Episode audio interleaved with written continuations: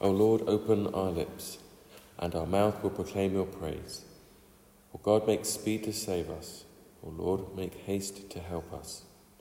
Glory to the Father, and to the Son, and to the Holy Spirit, as it was in the beginning, is now, and shall be forever. Amen. Praise the Lord. The Lord's name be praised. The psalm is, the reading is from Psalm 111 Praise for God's wonderful works. Praise the Lord. I will give thanks to the Lord with my whole heart, in the company of the upright in the congregation. Great are the works of the Lord, studied by all who delight in them. Full of honor and majesty is his work, and his righteousness endures forever. He has gained renown by his wonderful deeds. The Lord is gracious and merciful he provides food for those who fear him. He is ever mindful of his covenant. He has shown his people the power of his works in giving them the heritage of the nations. The works of his hands are faithful and just. All his precepts are trustworthy. They are established for ever and ever, to be performed with faithfulness and uprightness. He sent redemption to his people. He has commanded his covenant forever.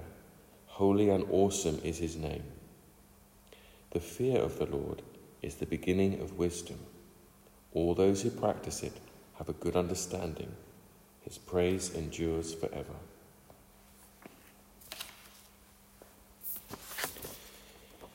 Have you ever met a famous person? Perhaps someone whose books you enjoy reading, or whose music you like to listen to, or films that you like to watch? A famous athlete or political leader? How did you feel beforehand? Were you nervous, afraid even of what you might say? I went to a book signing once, and when the author asked me who the book was for, it took me about 30 seconds before I could speak. In the last verse of today's reading from the psalm, which Bilbo Baggins would call Psalm 11, we read, the fear of the Lord is the beginning of wisdom. All those who practice it have a good understanding. It's one thing meeting a famous person and being a little nervous, but what if we were told that we were going to meet the Almighty God, creator and sustainer of the universe? We might be utterly terrified, but perhaps even very excited at the same time. To fear the Lord does not mean terror unless we disobey him, of course, but rather that we have a very high regard and deep respect for him, leading to heartfelt praise and even love. When we begin to see God this way, everything else starts to come into focus. A bit like that aha moment when the optician puts the lens with the right magnification in front of our eye. All becomes clear all starts to make sense. And that is the beginning of wisdom.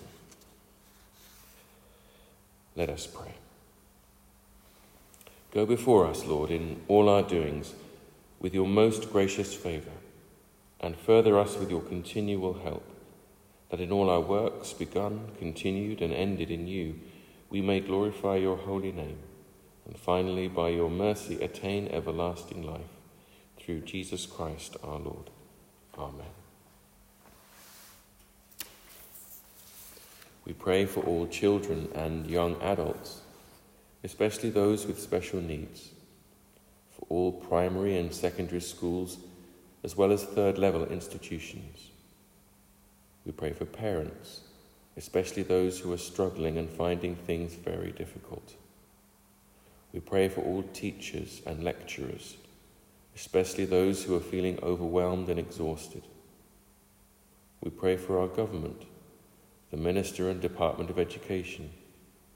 Lord, for your wisdom and guidance in making decisions.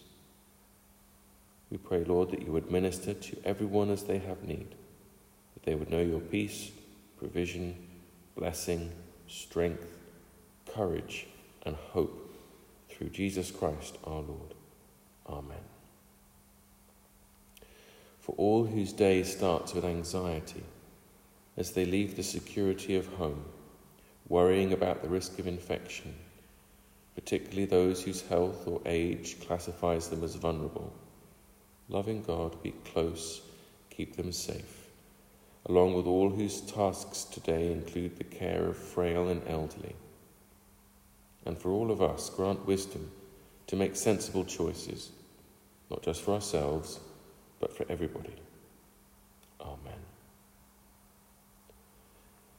The grace of our Lord Jesus Christ, and the love of God, and the fellowship of the Holy Spirit be with us all evermore. Amen.